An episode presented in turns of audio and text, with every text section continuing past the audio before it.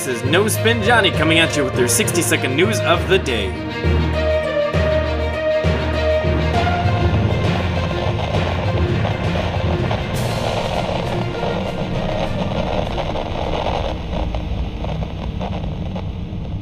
That was a great show, right, Larry?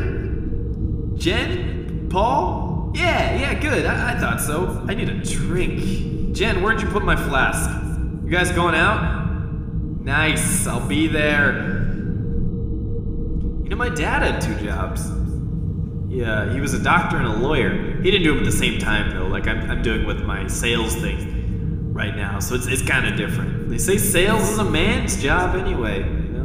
Knives! I'm gonna be selling, uh, selling knives. The Rafiki Turbo Knife Generation 2. 3. 3. I don't know.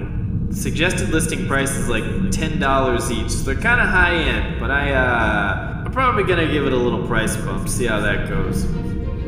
I mean, I'm kind of a celebrity, so it makes sense.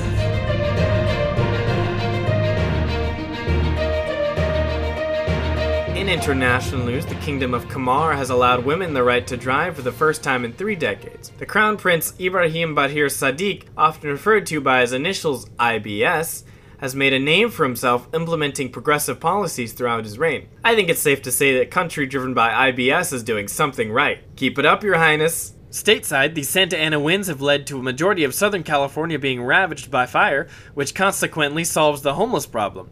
Right now, officials are implementing a don't ask, don't tell policy. Alright, folks, that's today's news. Stick around for weather with Steve Tsunami, and remember, America, boom shakalaka. I'll see you soon.